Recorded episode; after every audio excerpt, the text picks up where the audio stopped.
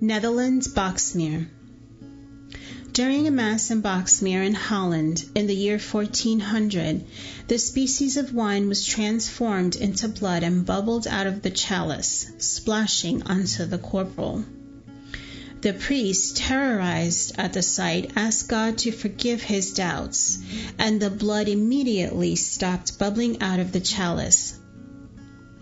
The blood that had fallen on the corporal coagulated into a lump the size of a walnut. Even today, one can see the blood, which has not changed at all over time. The Eucharistic miracle of Boxmeer took place in the Church of Saints Peter and Paul in 1400.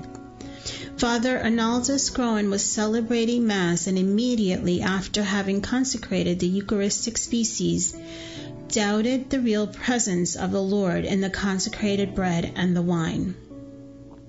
Without warning, the consecrated wine, as though the precious blood were boiling, began bubbling out of the chalice and onto the corporal.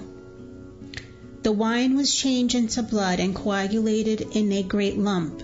The relics of the corporal and the precious blood are preserved to this day, and the anniversary of the miracle is celebrated with an annual solemn procession. There are many documents that describe the miracle as well as stone tablets and paintings. Popes Clement XI, Benedict XIV, Pius IX, and Leo XIII all showed a particular devotion to the miracle.